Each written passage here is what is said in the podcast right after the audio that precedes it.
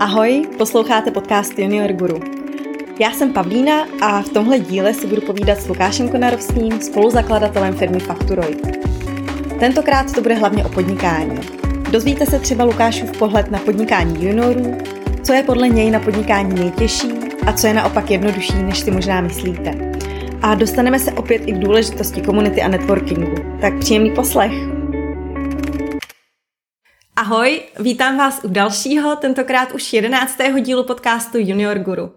A pro tento díl přijal pozvání Lukáš Konarovský, který je už téměř 15 let podnikatelem a spoluzakladatelem firmy Factoroid. Ahoj Lukáši. Ahoj Pavlíno. Tenhle díl se bude vlastně od ostatních trošku lišit, protože já jsem doteďka v podcastu měla vždycky hosty, s kterými jsme se bavili převážně o tom, jak získat třeba první zaměstnání, jak si vybudovat kariéru a tak dále, jak se vůbec eh, chovat ve firmě potom, co mě přijmou, ale tentokrát se zaměříme na trochu jiný téma a uh, bude to na ta, druha, ta druhá možná cesta, kterou se i jako začátečníci v IT můžete vydat a zaměříme se na podnikání.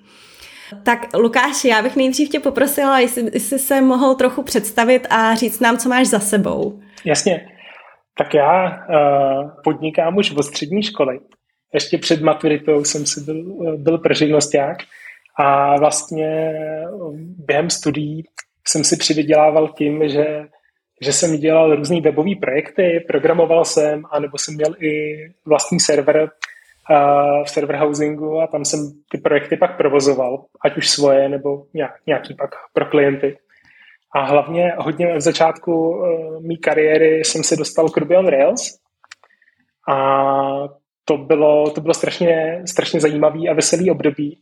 Teď vlastně uh, s tím nadhledem toho současného roku, tak Twitter byl tehdy úplně jiný místo, řekněme to takhle. A byla tam úplně jako jiná etiketa a kultura a způsob fungování, takže tam jsem se přes, přes nějaký prvotní věci eh, v PHPčku, v Javě a, a v různých uh, jakoby zas na té Linuxové straně okolo administrování serverů a, a, a běhu databází a tak, tak jsem se dostal k Ruby on Rails, který uh, v tu dobu měli opravdu jako takový jako ohromný vibe a energii a takovou tu radost z programování i když jsem v tu dobu neměl žádné velké zkušenosti, tak právě jako to bylo něco, to tam bylo vidět, jak je to úplně jako kontrariánský ke všemu, co bylo, uh, co bylo vlastně na tom trhu těch webových frameworků k dispozici. A byl to takový strašně definující moment.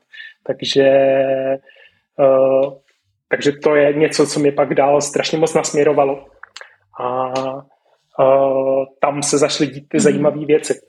A teď takhle už z pohledu zpátky, už jen jako krátce na to jsem se klíčově potkal s Honzou Korbelem, mým partiákem ve Factoroidu, který si všimnul toho, jak hodně tweetů v tu, v tu dobu právě okolo Ruby, Ruby on Rails. A chtěli jsme oba dva vlastně uh, dělat nějakou aplikaci uh, software as a service modelu, že prostě aplikace, za kterou by se platilo na měsíční bázi, což je teď už absolutně jako rutině a notoricky běžný ale v tu dobu mm. to byly jedny z prvních vlaštovek, zvlášť na českém trhu, vlastně na českém internetu po někom chtít předplatný za něco, co by nebyl web hosting nebo e-mail, bylo, mm, bylo opravdu výjimečný a moc toho nebylo. A věděli jsme, že jakoby chceme dělat na této technologii nějakou aplikaci s dobrým uživatelským rozhraním. A ten zbytek už je ta historie toho, jak se to reálně stalo, jak se to pak dělo dále, jestli ti to bude zajímat, tak do toho můžeme ještě trošku pak zadloubat. Mm, určitě. Hele, tak eh, já teďka se jenom uh, ještě dozeptám. Ty jsi vlastně říkal, že jsi se dostal k Ruby on Rails takhle na začátku a předtím jsi měl nějaký zkušenosti s nějakýma programovacíma jazykama, nebo to byla vlastně tvoje úplně první zkušenost? Já jsem vlastně začal programovat uh, nějak na druhém stupni uh, na základce. Mm-hmm. Uh, částečně to bylo dané tím, že uh, mě vlastně prvních pár let ty počítače byly skvělý, že jo, na hraní her a, a takový latentní učení se angličtiny. A takhle uh, v této pozdější fázi to bylo skvělé na to, jako pochopit, jak to funguje. Takže mm-hmm. přesunout se z Windows na, na Linux na desktopu. A já jsem měl velice tolerantní rodinu, takže ta to tolerovala, že ten počítač napůl fungoval a napůl ne. Když tam nějak fungoval webový prohlížeč, tak mi bylo docela jedno, že to běhá, běhá na Linuxu místo na Windows a tak. Takže to, to, to bylo určitě mm-hmm. dobrý. A nějaký kroužky programování a potom samostudium, takže vlastně jakoby, jak, jak velice kratičce Pascal, Java a pak uh, jsem objevil všechny ty kouzelné věci, co se dají dělat na webu. Mm-hmm. A nikdy mi moc nešlo to, jak to vypadá a víc mě vždycky zajímalo to, jak to funguje jakoby server-side. Takže vlastně v dnešní terminologii hlavně backend a potom i ta mm-hmm. část toho administrování toho serveru, aby to tam teda reálně fungovalo. Tak tohle byly, tohle byly ty věci, se kterými, který tam byly už jako ten základ předtím, než jsem na to začal uh, dávat to zkoumání Ruby a Ruby on Rails. A musím mm-hmm. přiznat, že jakoby člověka, který začal jako převážně na té C syntaxi v té Javě, tak mm-hmm. to Ruby působilo zvláštní. A, a trošku jako nepřátelsky. A chyběly mi tam ty složení závorky, to si doteď pamatuju, že to byl takový první blok, co jsem tam měl. Spíš jako zajímavost. Jakože není na začátku, nebyla to taková ta úplně instantní láska. Ten první, první rok, co jsem o tom věděl, tak jsem o tom věděl, ale nebylo to úplně jako, že se člověk do toho zamiloval hned. Chápu, chápu. A hele, a když jste teda zakládali uh, Facturoid, tak měli jste na začátek někoho na pomoc, kdo vám pomáhal to programovat, nebo jste se do toho pustili jenom takhle ve dvou? Uh, Facturoid první roky byl vyloženě o té kreativní spolupráci tohohle našeho, našeho dua, Mie a Honzy, kde vlastně tu práci jsme si rozdělili tak, že já jsem se staral o, o backend, o, frontend, o frontendový JavaScript nebo jeho část a o, o návrh databáze a o, o, o, o tyhle aspekty.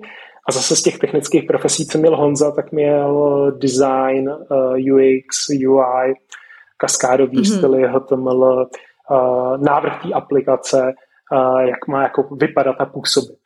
A ten zbytek jsme si mezi sebe rovnoměrně rozdělili. A vlastně to, co mm-hmm. jsme si nastavili takhle ty roky dozadu, tak to vlastně do velké míry dodržujeme i doteď, že tu firmu vlastně tvoříme takhle jako hodně spolu, že jsme takový spoluředitelé toho, toho, co děláme. A je to jedno z nejlepších partnerství v mém životě. Hned, hned eh, v těsném okolí je to druhý důležitý partnerství s mojí ženou. Ale mm-hmm. je to určitě obří štěstí, že jsme na sebe takhle, takhle kápli a, a, mm-hmm. a že jsme takhle, eh, takhle se to dalo udělat. Určitě jakoby současnou optikou jsme měli jako obří štěstí v načasování, hmm. a, nebo možná z druhé strany v tom, že jsme ty první roky to vydrželi, a, protože hmm. to přece jen jakoby mělo velice pozvolný rozběh a tudíž, e, tudíž se to takhle dalo udělat. Takže je to hodně i o té trpělivosti v určitých těch momentech. Bez váhale, uh, tak jo, tak uh, se pojďme posunout uh, na nějaký teda moudra o podnikání. Tak uh, můžeme začít třeba tím, jaký vidíš vůbec výhody a nevýhody podnikání oproti zaměstnání? Hele, určitě, určitě svoboda mít to po svém. To je, to je, myslím, velký společný jmenovatel hodně podnikatelů, že, že prostě když vědějí, nebo si myslí, že vědějí, jak by se to mělo dělat, tak je to vlastně ten ultimátní způsob, jak to mít po svém v tom dobrém i v tom špatném. A, a pak je tam ta spousta těch nevýhod, ale ono to k sobě, ono to k sobě patří. Jak pro koho je tohleto důležitý, tak vlastně ty nevýhody zkousne rád, si myslím. Že, že mm-hmm. ten svůj strujce toho pořád je to v nějaké podobě, i když člověk podniká sám, a já jsem ze začátku podnikal sám, a zjistil jsem, že ten, tohle není úplně jako pro mě, že uh, že se hodí ten parťák. Třeba mm-hmm. jako, když se povede najít jako skvělý parťák, tak eh, jsem toho živoucím důkazem, že to je jako super. To pomáhá jako moderovat, eh, moderovat eh, a vytáhne člověk ze sebe pak jako to, v čem je dobrý a doplní to tím, tím druhým člověkem. Ale, ale i v tom jednom to jde hezky. Mm-hmm. A myslím si, že, že, že určitě ta svoboda je to, to nejvíc definující a jako nejdůležitější mm-hmm. za mě. Uh, hele, a nakolik si myslíš, že je to o nějakém jako skvělým počátečním nápadu a z, uh, i o tom načasování, jak ty si říkal, aby člověk vůbec mohl být úspěšný jako podnikatel? Jde to i bez nějakého takového úplně super originálního nápadu? Jasně, tak uh, my jsme, dá se říct, že to není, že určitě jako originální, že jako jedny z prvních, mm-hmm. jedny z prvních programů, co se dělali, byly na výpočet mest, na účetnictví a na tyhle ty věci, že jako tam jako to bylo jedno z prvních jako reálných využití počítačů v biznise, mm-hmm. takže tam určitě se o nějaký jako originalitě v tom nedá mluvit. Mm-hmm. Uh, Stejně tak třeba ty, uh, ale jako to provedení, to už může mm-hmm. být jako, to už může být odlišný. Vlastně tam byl trošku vidět ten generační posun těch řešení, které byly Windowsové aplikace, uh, které prostě neběžejí na Macu, neběžejí na Linuxu, Jasně. když tak strašně obtížně a tak dále. A proti tomu nějaká cloud, cloudová aplikace, která to vlastně postřeluje, mm-hmm. která vlastně se nesnaží dělat úplně jako všechno a vybírá si, vybírá si jen jakoby ty nejpotřebnější agendy, spoustu toho třeba na schvál neumí a jde po tom, co je důležitý. A vlastně je zajímavý jako vidět, jak to ovlivňuje ten background, jo? že když člověk vlastně jako trošku jako slon v porcelánu vstoupí do nějaké oblasti, který za stolik nerozumí, s nějakou zdravou mírou naivity, ale s tím, že se chce zlepšovat, naslouchat zákazníkům a nějak to pilovat, tak to může, se to může ukázat jako schudná cestička. Uh, tak jo, hele, a co si myslíš, že je na podnikání nejtěžší? Já si myslím, že to bude strašně individuální, uh, protože já jsem třeba introvert uh, a vlastně mi ohromně jako vyhovuje uh, to, když se dá jako dělat ten business low touch, kdy se není potřeba s těma mm-hmm. klientama jakoby setkávat na osobních schůzkách, uh, působit tam na ně nějak jako svojí osobní elegancí, šarmem a inteligencí uh, uh, naživo a tak dále, nebo třeba veřejné vystupování uh, není něco, co by mi bylo úplně jako stoprocentně přirozený mm-hmm. a i teď po letech se do toho musím trochu tlačit a pro dobrý kauzy to dělám mm-hmm. rád, ale není to jako něco, co bych si vyloženě užíval. A, a tak, takže tohle jsou třeba pro mě jakoby ty věci, co jsou složitější. Hodně se toho dá naučit uh, a mm-hmm. ne všechno je potřeba umět na začátku. Uh, ale jako chci to mít nějakou bazální trpělivost. Já si myslím, že jako ve finále to nejtěžší je vydržet.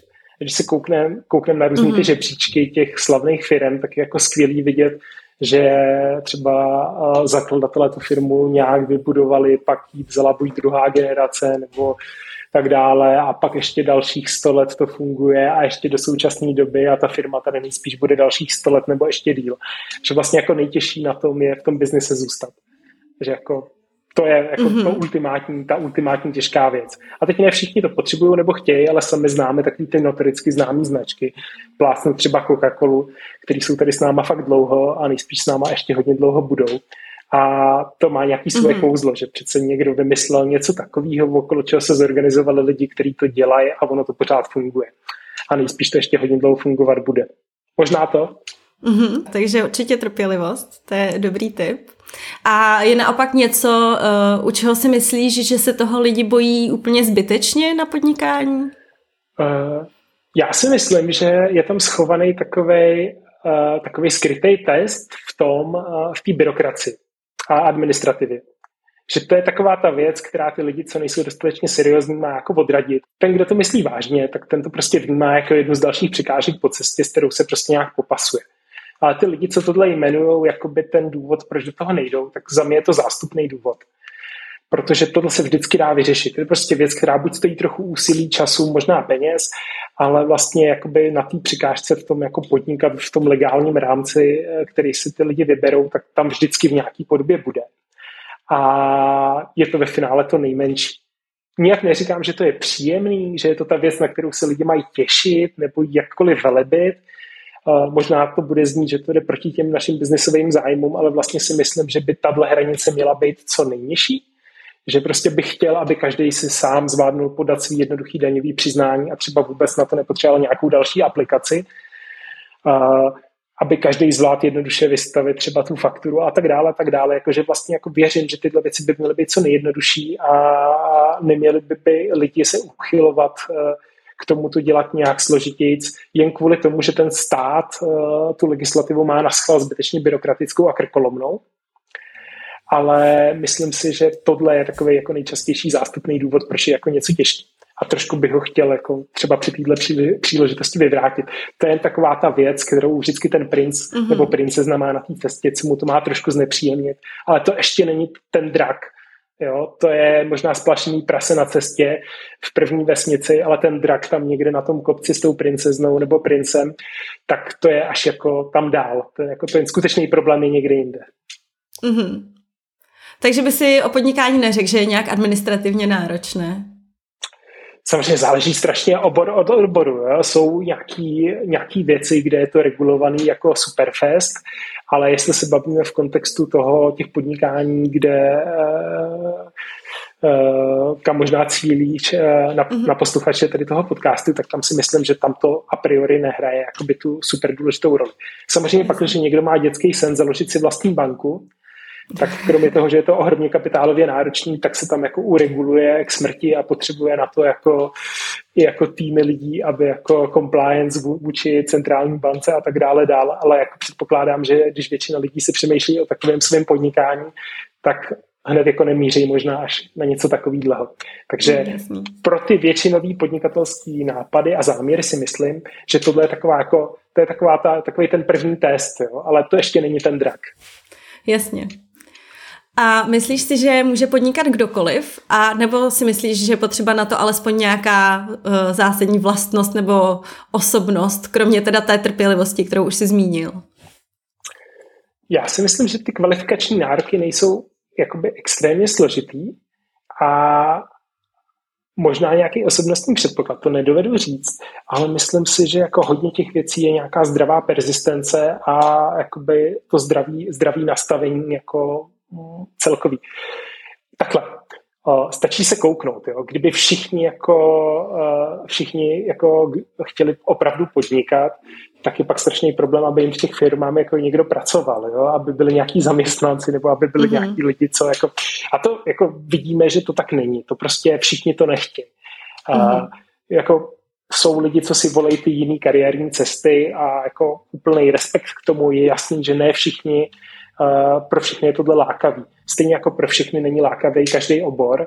Někdo se si dovede najít prostě skvělý pro sebe, ohromně motivační a zajímavý věci, třeba právě v compliance jako banky vůči centrální bance.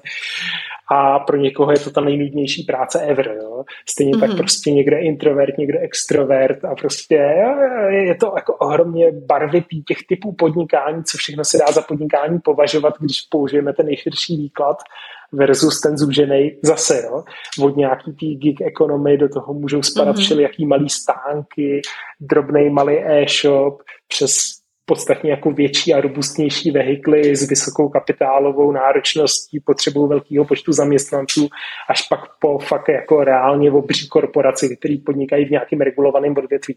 Takže je to ohromně barvitý Mm-hmm. Tady možná mi nedá nevypíchnout, eh, možná posluchači budou znát, ale tomu se vyplatí dělat reklamu vždycky. Eh, skvělý mm-hmm. katalog na volný noze od Roberta Vlacha krásně ukazuje takovou mm-hmm. tu českou freelance ekonomii. To znamená ty lidi, co pracují na svý vlastní triko a dělají jako a dělají všelijaký odborný práce a třeba tam si moc rád vybí, moc rádi u nás ve firmě vybíráme dodavatele, protože to je jakoby super věc. Mm-hmm. Tak a posluchači můžou mířit na to, aby třeba v nějakém takovémhle katalogu byli a, a nějaký mm-hmm. svý drobný podnikání takhle měli, měli třeba podchycený nebo inzerovaný. A... Mm-hmm. No vidíš, tak to je super, to se dostáváme k další otázce, to jsme nahráli, jestli máš nějakou radu, jak získávat zakázky, tak uh, jednak to můžou být právě takovéhle portály, jako třeba ten český na volné noze. A máš ještě nějaký další tip? Hmm. Já vlastně uh, já jsem v tomhle režimu sám až tolik jakoby nepracoval. Jo? Byly to mm. nějaký takový ty prvotní roky při škole. A, ale jako reálně ze svého okolí jsem jako pozbíral jakoby, uh, zakázky na různý, různý drobné věci, nějaký drobný webové aplikace, nějaký weby, potom nějaký server hosting právě i otočený pak okolo té technologie Ruby on Rails. Uh, mm-hmm. A tak třeba pro mě jako hezky fungovala jedna z prvních konferencí o Ruby on Rails, která byla tehdy v Ostravě, Přijeli mm-hmm. tam mhm. teď uh, tehdy ještě jako neznámý nebo málo známý a málo známá jména, ale třeba zakladatel a ředitel Shopify, což je ta uh, mm-hmm. slavná e-commerce platforma, která je teď obchodovaná na burze. Je to, mm-hmm. je to obří věc. Je tam prostě v době kratičce po tom, co to založil, takhle jako do, do Evropy si odskočil a tak, takže pro mě třeba bylo ohromně, ohromně podnětný tohleto. V ten správný moment, když třeba jedu, jedu na nějaký technologii, která je, má takovou tu svoji, jakoby takovou tu, ten začátek toho hypeu, takový to, že je to žávý, mluví se o tom, tak potlačit třeba tu introvertní složku své osobnosti a vyrazit někam, kde jsou lidi, co se tím zaobírají a pořád jako si myslím, že in-person konference teď post-covid zase jako zvlášť pro lidi, kteří jsou na začátku kariéry, dávají ohromné místo. Je to prostě jako o tom dotvořit si nějak ten network mm-hmm. a být jako v té komunitě trochu vidět nebo jako nasávat to, to ohromně to může akcelerovat. Mm-hmm. Vidíš, tak komunity a networking, tak to tady zaznívá pomalu v každém díle podcastu, tak jsem ráda, že ani tenhle díl není výjimkou, ačkoliv je to o osobním podnikání a není to nutně o hledání si zaměstnání, že i tady je ten network a komunita důležitá. V tom začátku si myslím jako bez zesporu. Určitě, mm. se, určitě se to dá jakoby nějak urvat i bez toho, ale vlastně já si pamatuju některé jako velice šťastné setkání, které se tady jako datují takhle jako zpátky do té historie, které byly fakt jako užitečné a podnětné. Takže tam člověk pak třeba v důsledku získá i nějaký svý první další zákazníky na něco a tak a vlastně jsou tyhle drobnosti. Protože přiznejme si, na tom začátku nejde o to rovnou maximalizovat nějak ten finanční aspekt toho snažení ale je to mm-hmm. o tom akcelerovat maximálně to učení a nabrání těch zvyklostí a jako pochopit ten standard na trhu a vlastně jako jak tu hru vlastně hrát, mám to tak říct. Vlastně mm-hmm. jako nabrat jako posunout se samozřejmě v té odborné složce, ale i jakoby, řekněme v těch podnikatelských kompetencích. A mm-hmm. tohle jakoby může ohromně pomoct. No, vidíš, tak to jsme se dostali uh, rovnou k další otázce, když jsi zmínil uh, to, že není, není důležitý maximalizovat rovnou tu cenu nebo ten, uh, ten zisk.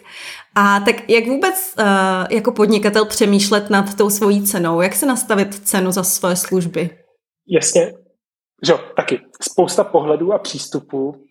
Můžu tady zmínit možná článek u nás v Almanachu, který když tak můžeš zkusit dát do show notes, aby jsme tam nemuseli složitě vyslovovat URL teď v podcastu a nechat lidi pak v klidu kliknout o cenotvorbě.